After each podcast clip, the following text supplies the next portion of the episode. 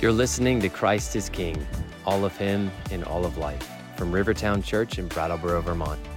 This podcast is part of our ongoing mission to be disciples who make disciples of Jesus for the glory of God and the joy of all peoples.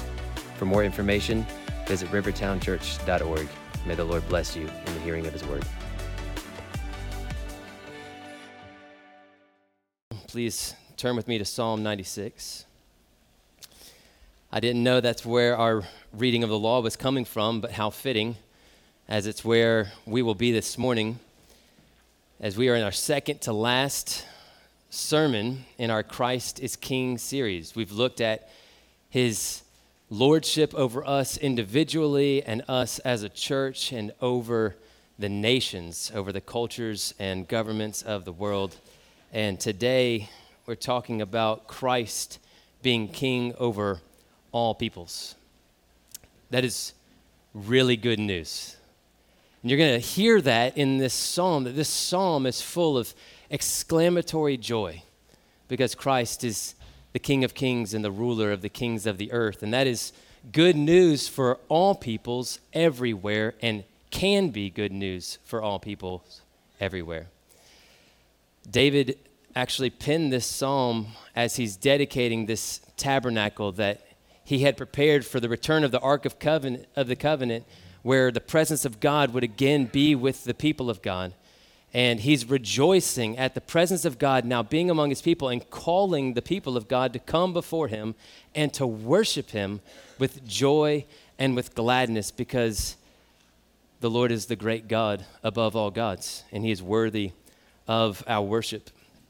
The psalm is messianic in nature, like so many of them are, where David is pointing prophetically ahead to the times of the Messiah when Jesus would secure a great salvation for his people, giving us reason and opportunity to sing this song with greater joy and with greater meaning.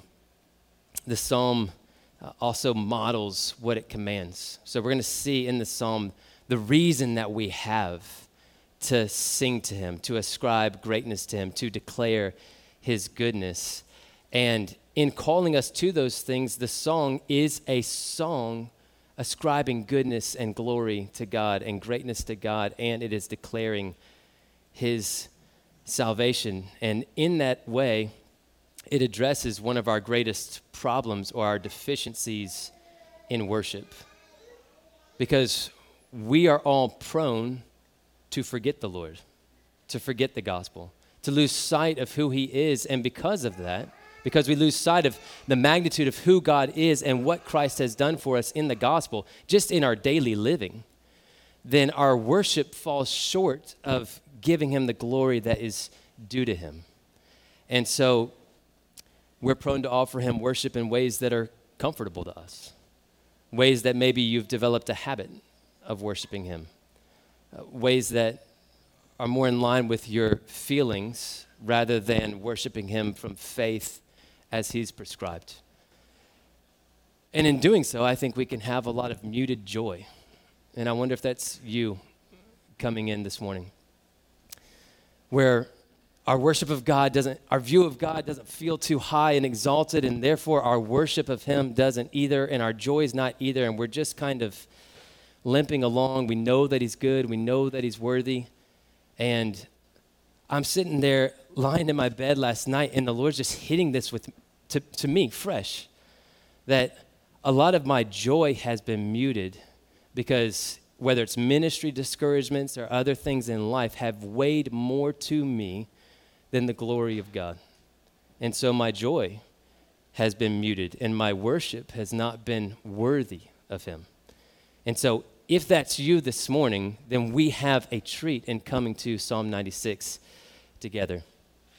John Newton, writer of Amazing Grace, said, When I see thee as thou art, O God, I'll praise thee as I ought. That's what we need to pray for this morning as we come to God's word. That we would see him as he is and therefore praise him as we ought. And so, into our great need, God's word speaks. And I ask that you stand in honor of the reading of God's word, if you're physically able, as we turn to Psalm 96. So, let's stand as we read.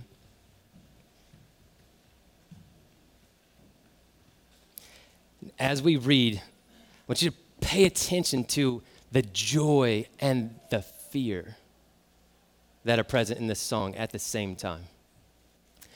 Oh, sing to the Lord a new song Sing to the Lord, all the earth. Sing to the Lord and bless his name. Tell of his salvation from day to day. Declare his glory among the nations, his marvelous works among all the peoples.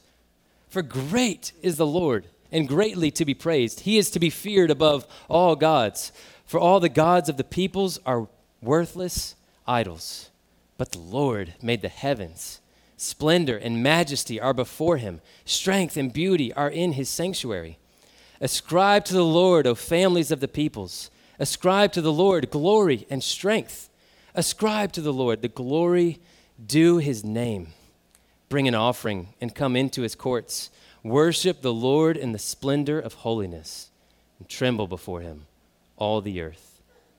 Say among the nations, The Lord reigns. Yes, the world is established, it shall never be moved. He will judge the peoples with equity. Let the heavens be glad and let the earth rejoice. Let the sea roar and all that fills it. Let the field exult and everything in it. Then shall all the trees of the forest sing for joy before the Lord, for he comes. He comes to judge the earth. He will judge the world in righteousness and the peoples in his faithfulness. Let's pray. Father, Lord, would you please come by your Spirit and open the eyes of our hearts to see you? Lord, we want to ascribe to you the glory that you are due. We want our song to be full throated and full of joy, and we want to be faithful to proclaim your goodness. So I pray that you would help us to see you in a way that calls for a response that is worthy of you. Lord, would you give us your gracious aid now? In Jesus' name, amen. You may be seated. So, the, the heart of this text, where we're going today, is because the Lord Jesus reigns over all the earth, then let us give him the glory due his name with holy lives, with joyful song, with faithful proclamation. So, first, this song gives us nested in, if we, if we go past all these imperatives, right? Right out of the gates, we're told, sing to him and then later ascribe to him, and then we're to declare things. We're going to get to those responses, but what is this song a response to? What are these imperative commands? What are they a response to? So, this is where we have to start. Great is the Lord. And we see his greatness in multiple ways in this text. First, he's great as our holy creator. You look at verses 4 through 6. He says, Great is the Lord and greatly to be praised. He is to be feared above all gods. For all the gods of the peoples are worthless idols. But the Lord, He made the heavens. Splendor and majesty are before Him, strength and beauty are in His sanctuary. And so, this is the great call of this song is that the Lord alone, He is God. Strength and righteousness are His alone. In the previous psalm says the Lord is a great God and the great king above all gods. He is the self-existent and uncreated one. Everyone and everything has been made through him and for him. He has all power and majesty. This text says, Ascribe to the Lord glory and strength, beauty and strength that belong to him. So, in a world that is constantly seeking after strength and majesty and beauty and glory, all strength and all beauty and all majesty and all glory belong to the Lord. There is no power in heaven and on earth that is not a gifted power and a sustained power by Almighty God. He knows everything.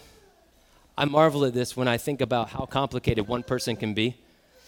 Myself, not even understanding myself, uh, not all the time understanding my wife, sometimes, not all the time understanding all my children. And then you go to some place like an airport and you see everybody walking around and you just think, He knows them. He knows they're rising up and they're lying down. He's intimately acquainted with all of their ways. There is no knowledge in heaven on earth that does not belong to him, that he does not know, and he is everywhere. So any anyone, and the world does, anyone can claim that their God is God. I was having a conversation with somebody the other day, believing in literally like Viking mythology, and that Thor and people were actually gods who created things. A lot of people have belief systems where they ascribe deity, strength, glory to something outside of them because we are worshipers and we know that God is there. But because men hate the God who is God, we replace him with lesser gods. And the psalmist is here to say that the gods of the world are worthless idols, but the Lord, he made the heavens. Now I was thinking about back to the message what we did on the heavens declaring the glory of God and how sometimes I think that gets lost on us. There are nights in the wintertime when I'll step outside in West Brattleboro and I feel like I can see some stars. Probably not as much as Elijah can see. But I think about what a parable it is that the haze of the lights of man, all the circumstances of man, all the stuff inhibits our view of glory and majesty, of the heavens declaring the glory of God. But you step outside on a cool and clear night without the distractions and you get alone and you let the heavens declare to you, the one who made these, he is God. And he alone is God. And so this song is saying, Worship the Lord and tremble before him, all the earth. You are accountable to him. Whoever the maker of all these things is, he is holy and you are accountable to him. He is worthy of your face down worship. And we need to hear that into a world that is telling everyone to find their truth within. As if this universe, these heavens are declaring the glory of God out there, but you can find the God who is and the truth that is somehow inside yourself. And the psalmist is saying to that, no, no, no, no, no. That is worthless idolatry. There is no truth in here. Truth is the Lord Jesus Christ, the maker of heaven and earth, and everyone and everything is accountable to him. Paul writes in 1 Corinthians chapter 8, we know that an idol has no real existence and that there is no God but one. For although there may be so called gods in heaven or on earth, as indeed there are many gods and many lords, yet for us there is one God, the Father, from whom are all things and for whom we exist, and one Lord, Jesus Christ, through whom are all things and through whom we exist. So that is the message. Everyone that you know exists for God, and they exist through Jesus Christ for his glory and for his praise. And so, as the previous psalm says, Come, let us worship and bow down. Let us kneel before the Lord our Maker. He is great by virtue of being our holy creator. But second, you see, he's great by virtue of being our strong Savior. In spite of the fact that all the earth is created for God and exists for Him and is called to worship Him with fear and with trembling. No one does. And we had desperate need of salvation for our great rebellion and sin against God. And so it is this God, the one who from eternity dwelt in majesty and strength. When it says splendor and majesty are before him, strength and beauty are in his sanctuary, that's talking about the Lord Jesus. And he left splendor and majesty and emptied himself and humbled himself in obedience to the Father to the point of death, even on a cross, so that by his righteousness and his sacrifice, sinful humanity who sought after worthless idols could receive his righteousness and the forgiveness of sins and eternal life. So you go to verses 2 and 3. This is the content of the song. Sing to the Lord, bless his name. Tell of his salvation from day to day. Declare his glory among the nations, his marvelous works among all the peoples. I want you to see from verse 3 that his glory and his marvelous works are the same thing. He's, he's saying the same thing paralleled with each other so you would see that his glory has been put on display in his marvelous works and none more clearly than we see in the gospel. You can see this same language in John uh, chapter 2, verse 11, when it says that the wedding, when he turned the water into wine, this was the first of his signs and where he manifested his glory. So, these miraculous signs, these miracles that Jesus did, were manifestations of his glory and his greatness. And I just read through the Gospel of John. I mean, I feel like we probably say this after reading every book of the Bible, but can I just commend it to you for a slow, worshipful read? It is just one great manifestation of the glory of Christ, who is full of grace and truth. It says, We have seen his glory, that of the only begotten from the Father, full of grace and truth. And then it goes on to describe his glory through his miracles, through his teaching, through his compassion on sinners, through his zeal to the Father, going through flipping tables of people who were committing idolatry in the temple of God. Throughout the gospel account, you see strength and the majesty of the king on full display. I think this is what stood out to me the most in this reading is that he's so strong in righteousness. He, he does exactly what the Father tells him to do and says exactly what the Father tells him to say. And he does it all with our weakness and being tempted like we are, but he does all of it without sin. It is a marvel of strength. And then he, he looks directly at those who would charge him with crimes or would arrest him, and he says, No one takes my life from me. I give it. You would have no authority unless it had been given to you by my Father. All authority in heaven and on earth has been given to me, and what he chose to do with that authority is to lay his life down in the place of sinful people so that we can know peace with God. It is a glory of glories. That's why in heaven we'll be singing forever honor and glory to the Lamb because his glory is clearly seen in that he came not to be served, but to serve and to give his life as a ransom for many. And all of this, you read John 14, 15, 16, 17. It is glorious truth. He says things like, The Father loves you with the same love that He loves the Son with. He came to secure that for you, that He came to give His life so that you could enjoy the same relationship that He has with His own Father. And He says to us that He's loved us with the same love that the Father loves Him with. And then He's praying to the Father and He says, Father, I am praying that they may be with me in the glory that I had before the world began. That is salvation. We who were far from God and strangers and aliens to the covenants and promises of God and children of wrath like the rest of mankind, he says, Father, this is my prayer. And he's going to the cross to secure it, that they may be with me forever in my glory that I had with you before the world began. And all of it as a gift of unmerited grace. And so it's worth singing about. Tell of his salvation, sing of his marvelous works. It is all grace, none of it merited.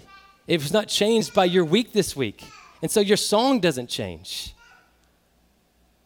He's not he's not showering you with more or less love based on how you performed this week. This was him saving you to the uttermost while you were dead in your sin and alienated from the life of God.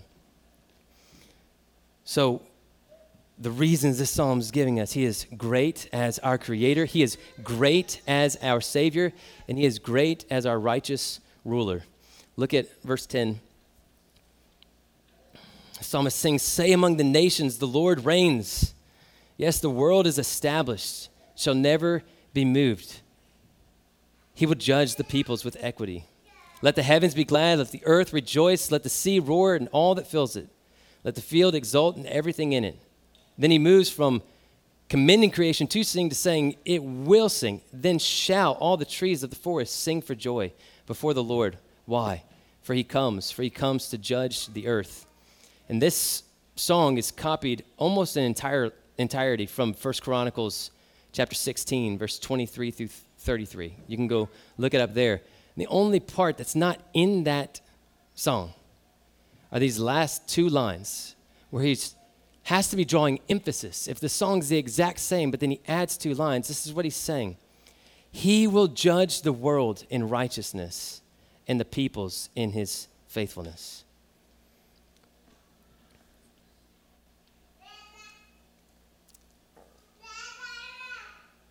This is a call for us to respond to the reign of Christ. This is the reason why I chose this psalm to talk about the reign of Christ over all peoples. He says, Declare among the nations, the Lord reigns. And it's in this past tense of He has reigned. He's reigning right now, and He will reign forever. That He is coming and He will reign. And that's the emphasis of this portion of the psalm. Not, the emphasis is not here mainly, we'll talk about this next week, that He's coming to judge the wickedness of the world. That's true. The, the judgment of Christ of the wickedness of the world will be part of the salvation of the righteous. But here the emphasis is mainly on the government of Christ when he comes and establishes his rule and his reign, and he reigns in the new earth with righteousness and with faithfulness. And it is pointing to us glorying in the rule of Christ after his enemies have been made his footstool. This is David singing about the promise that God had given him. We see this in Jeremiah 23, verse 5 and 6. Behold, the days are coming, declares the Lord, when I will raise up for David a righteous branch. He shall reign as king and deal wisely, and shall execute justice and righteousness in the land. In his days, Judah will be saved, and Israel will dwell securely. And this is the name by which he will be called The Lord is our righteousness. And so this psalm is infused with hope because this is the great hope and the longing of all those who have been redeemed by Christ, of all those who can say now, The Lord is my righteousness, is that the Lord Jesus is coming and he's going to set up his actual rule and reign here on the earth, where he will make all things new, and there will be no more sin, no more guilt, no more suffering, no more dying and there will only be life everlasting in his glory with him reigning in righteousness and in faithfulness. And we will be at peace. He says, You will dwell securely in the land. And there will be one great king worshiped by everyone there. This is our hope. This is why Scripture says, Fix your hope continually on the grace that is to be brought to you at the revelation of Jesus Christ. His is a kingdom that shall never be removed. It's what it means when he says the world is established. The, this new world that he's bringing about where the Lord reigns, it'll be established and it will never be moved. His kingdom is the final kingdom, and he will establish it at last on the earth, and we will reign with him forever. And so, how should we respond to this God and this great salvation? Well, first, I'm jumping to verse 7 through 9, where he says, Ascribe to him glory and strength. Ascribe to the Lord, O families of the peoples. Ascribe to the Lord glory and strength. Ascribe to the Lord the glory due his name. Bring an offering and come into his courts. Worship the Lord in the splendor of holiness. Tremble before him, all the earth. As we draw near to God. This is what I was talking about in the intro, where I think we get away from singing and declaring God's goodness is because we don't start here. As we come to God, we must make sure that it, we are coming to this God. Not our own version of Him, not God as changed and formed into our own image, but God as He actually is. You'll remember the working definition of the fear of the Lord that I've given us is living before God like He is who He is. That's what it means to fear God. I actually live my life in His presence like He is the holy God that He is. I actually forgive other people like He is the forgiving God that He is. I actually love my neighbor as myself because I have been loved by God. I actually speak prophetically to the world around me because he is holy and he's coming to judge the living and the dead. We live before God like he is who he is. And one of the things that that means, probably at the bottom, is that we live before him with an awe of who he is and what he's done. Hebrews talks about offering to God acceptable worship with reverence and awe. And so, when I'm truly living before God in the fear of him, I'm in awe of his transcendence and his righteousness and his majesty. And in response, I've got a faith filled humility before him. Not a casual approach to him, not a inflated view of my own righteousness, and not a lackluster heart towards obedience where I just live life as it happens to me and just trust Him that He's good and He understands. That's not living our lives in the fear of God. And so this psalm is saying, Look at who He is. Look at what He's done. He is great and greatly to be praised. And so, with your life, live like it. Ascribe to Him the glory and strength that are due Him. And this ascribing language is this giving. It's, it's giving language. That's why he says, Give to the Lord, families of the people, this glory and strength. Ascribe to the Lord. Give him the glory due his name. And then he says in verse 8, Bring an offering and come into his courts. Now, in Israel, there were multiple types of offerings. And most notably, you'll probably heard much about a burnt offering that was given for the atonement for sin.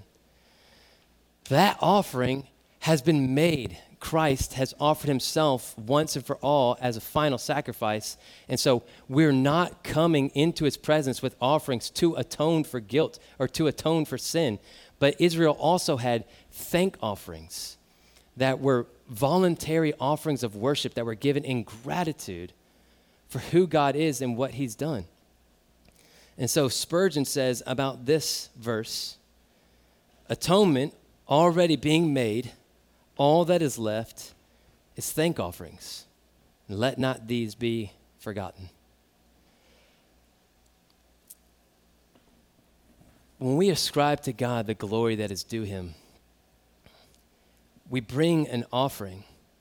We know elsewhere in the Psalms, the psalmist says, God, you don't desire burnt offerings. The sacrifices of God are a broken heart and a contrite spirit. And these offerings of God you will not despise. So, what God wants from us are humble hearts where we bring Him all that we are. We're bringing ourselves. So, as we come before Him, we enter into His courts daily. We come before His word, and it's with the requisite fear that is due Him, with fear and with trembling, and we bring our hearts, not our distracted worship, not us and our other cares and concerns, we, we get alone with God and we bring Him ourselves. As we come before Him in the gathering on the Lord's day, we are entering into worship of God with His people and we are bringing ourselves so that we may bless Him, so that we may ascribe to Him the glory due His name.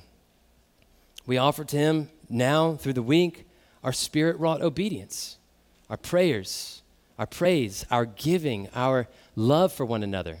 So we, we come to him and he calls us. This is the second greatest commandment that you love one another. And so we come on Sundays into his courts, and one of the offerings that we bring to him is love for one another. I'm not here just to receive from the Lord. I'm here to ascribe to you glory and strength, and I want to give to you obedience. And so I want to come together on the Lord's day. I want to encourage my brothers and sisters in Christ. I was so encouraged this week by a brother who lived this out. When, when financial struggles were closing in, his response is to give to the Lord because he wants to trust him. And so, in the, in the face of circumstances closing in on ascribing to the Lord glory and strength, and it seems like glory and strength might be found in, or provision might be found in money and resources. He says, No, I'm going to ascribe to the Lord the glory due his name, and I'm going to bring before him the offering that he's required of me because I trust him and he's good. And my faith was stoked.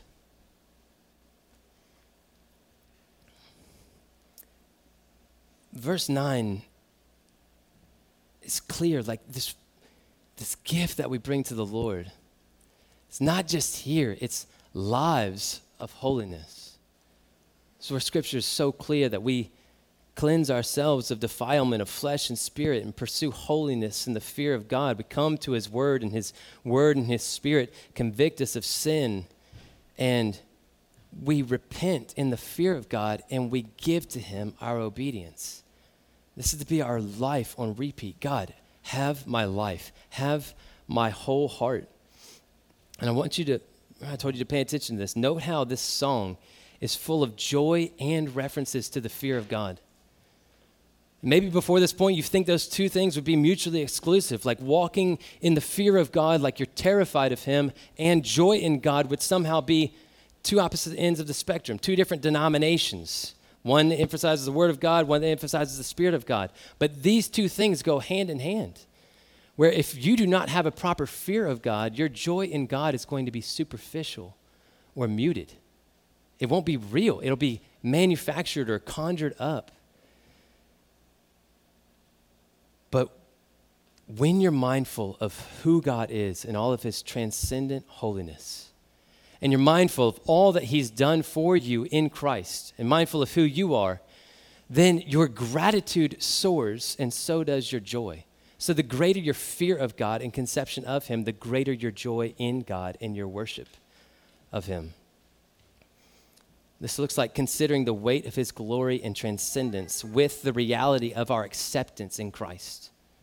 You remember those two things, then your joy will soar. And you'll have a song to sing, which is the second command. It's the first in the Psalms, second I'm giving you today. So we have to start with ascribing to the Lord glory and strength and living before him like he is who he is. But then he calls us to sing of his salvation.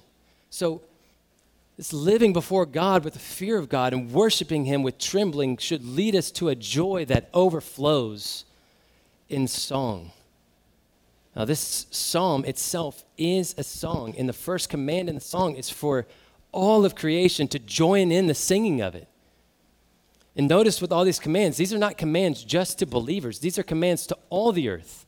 Sing to the Lord, all the earth. Tremble before him, all the earth. He is worthy of your song and your worship. Sing to the Lord and bless his name. Tell of his salvation from day to day. The psalmist starts by saying, Sing to the Lord a new song. That's pointing to the day when we'll have a new song for a new covenant, when Christ would usher in a new reason to sing by the blood of his cross. But it's also a call for God's people to keep expressing their worship and their love and their adoration for God with new melodies and new expressions of gratitude and wonder and joy. This is where, going back to where we started, I think I see maybe the most where people would be prone to worship God according to their feeling or according to what's comfortable for them rather than by faith as God has prescribed. I just want to draw attention to our church that this is a command from God. Sing. And maybe you've grown up attending worship gatherings, and so the singing of the saints is so normal to you. Maybe you've not sung around other people, and so other people singing is so normal to you. But for people that walk into a gathering, coming into a room full of singing people is weird. Is it not? When do you walk into a group of people and you just see everybody singing? Now, a concert, maybe, but we're talking about offering praise and worship to an unseen God, and everybody's singing. But it is a command from God, and He says it blesses Him. Bless His name with your song. And so, as we're called to sing. And we are singing verses now that as the Lord comes and as he establishes his reign on the earth, all of creation jumps in the song and jumps in the chorus because who can hold it back? So until then, we've got this groaning, this longing, this creation waiting for the redemption of the sons of God. But soon all creation will burst forth, and the rocks that would cry out if people didn't praise him will join in anyways because the Lord comes and he's going to establish his reign. Until then, singing is an act of faith and confidence. Because even in the midst of great sorrow and trials, we know that the Lord reigns, and so we're singing in faith. And I'll never forget the first time I was at a funeral for a friend uh, whose mom had passed away. And I saw her and her siblings, arms around their dad, and they're singing, It is well with my soul, with arms raised. And I, I wept. And I wept, I weep every time I see anybody going through suffering and trial, and they're praising Jesus anyways, because they know He is good. The Lord is kind and perfect in all of His ways, and just in all of His works. And I know that whatever this is, it's not unrighteousness in him. And he's worthy of my song. He has showcased his love for me at the cross. And I know that if he did not spare his own son, but freely gave him up for us all, then how will he not also with him freely give us all things? And he's coming. He's going to make all things new and right. And so until then, I'm going to sing. It's an act of faith, it is an act of hope because we know that He will reign. And soon, sin and death and pain will be distant memories. And all we will know is fullness of joy in the presence of Christ. And so we believe that day is coming and it's soon. And so we sing now because He's given us His presence now. He's given us His Holy Spirit now as a down payment of what is to come. And so we sing like those who are traveling through to Zion. So let's trust Him and sing through. And then lastly, I don't want to miss, I pointed this out earlier, but these commands are not just to the people of God. You look at verse 1 sing to the Lord, all the earth. Verse 7 ascribe to the Lord, O families of the peoples. Verse 9 worship the Lord in the splendor of holiness, tremble before him, all the earth. This is really important for us because there is no song in the mouth of the world apart from them repenting and placing their trust in Jesus. But everyone is invited to sing. The families of the earth are commanded to worship Christ, who is Lord over all. And this psalm really is a missionary hymn about the gospel being for all peoples. This is why part of it's ripped from the original song of David, and it's pointing ahead to the times of Christ when he would say, Whoever would call on the name of the Lord, Jew or Gentile, will be saved. And so Romans 10 says, Everyone who calls on the name of the Lord will be saved. But how will they hear without a preacher? And the answer is, they will not. Unless the church is ascribing to the Lord the glory due his name as a way of life. Unless we're living in the fear of God and unless we are singing and declaring him according to the greatness of his name and the glory that is due him, then the world will remain dead in their sin, strangers to the life of God and missing peace with God. And the news of Christ's coming, instead of it being full of joy and deliverance and salvation will only mark wrath and judgment.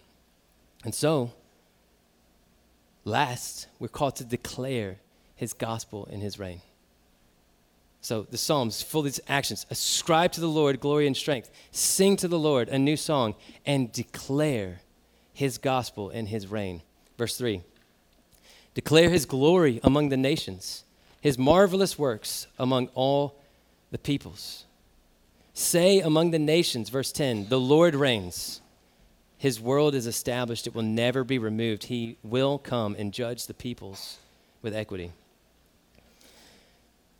Paul talked about being a debtor to all men. And that's all of us who have the gospel of free grace are debtors to those without it. To say, the Lord reigns. God has fixed a day in which he will judge the world in righteousness, and he has furnished proof of this by raising him from the dead. The judge of all the earth is alive, and he is coming to judge the world in his righteousness. He will establish his reign, and all who hated him and who were incensed at him will be put to shame. So now there is opportunity to anybody who can hear our voice to hear the gospel of who God is and what he's done for us in Christ and to call them by the grace of God to turn from their sin and place their trust in the crucified and risen Christ. And if they do, they will be saved and given a song to sing. They will then turn to ascribe to the Lord glory and strength. They will sing to him a new song, and they will be given opportunity to declare among the nations the reign of the Lord. And this is God's design from the beginning. We were once dead in our sin, but somebody came to us and declared to us, The Lord reigns. And we heard the gospel and we turned and we believed on it. And this is His design for us as a church you can see how this progression, you have to begin with seeing God as He is and ascribing to Him glory and strength, or you will travel through life, your life happening to you, limping along with lukewarm worship, mainly discouraged, and glad that at last He will reign on the earth, instead of worshiping Him with fear and with trembling, with faith that believes that He is, and He's a rewarder of those who seek Him. And in the overflow of joy in Him, because His words abiding in us, so that our joy could be full, we've got a song to sing. And the declaration of the gospel, instead of it feeling being something that we constantly feel bad about, not doing enough, is the overflow of joy. Because we know Him, because we want to see His glory cover the earth like water covers the seas, and we know that when we proclaim the power, that gospel, it is the power of God for salvation to all who believe. And that any who hear it and believe on it will have everlasting life. The word David uses for declare is the verb form for the word book, which is interesting. He's talking about scribing this out. But I think the meaning of it is to make it known right? We'll write it down, make it known, declare it, proclaim it every way that you can. Write about it, publish blogs about it, put it in your Facebook posts, put it in your Instagram posts, tell your neighbors about it. Look for opportunities at work. Look for opportunities to turn conversations to what God is showing you in His Word. Look for opportunities with your neighbors to talk about Him. When you rise up, when you lay down, talk about Him with your family, enter into family worship. Everywhere, every chance that you get, Write it down, proclaim it, and make it known that Jesus reigns. Tell of his marvelous works that he has done for us in his gospel. And as we do, may we be a prayerful people. This is not, I'm done. You guys can come up, Eric and David. Um,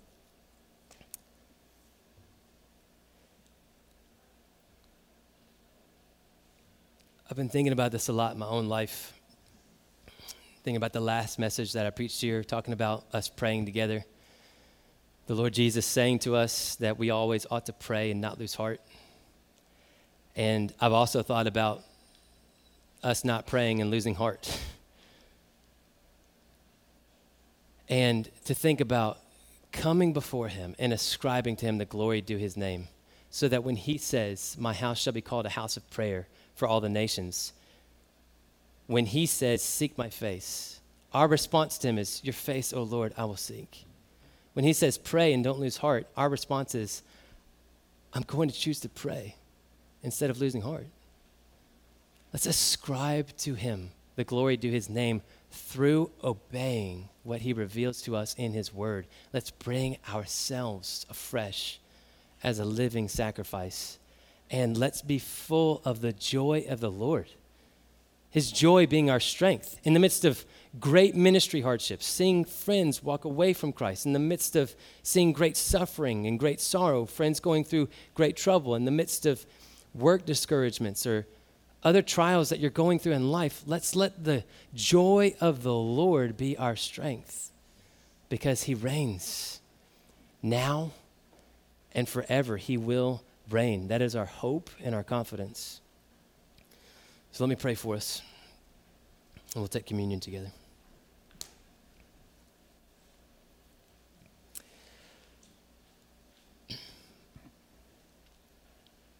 Father, thank you that you have established your king in Zion. His kingdom is an everlasting kingdom and one that shall never be removed.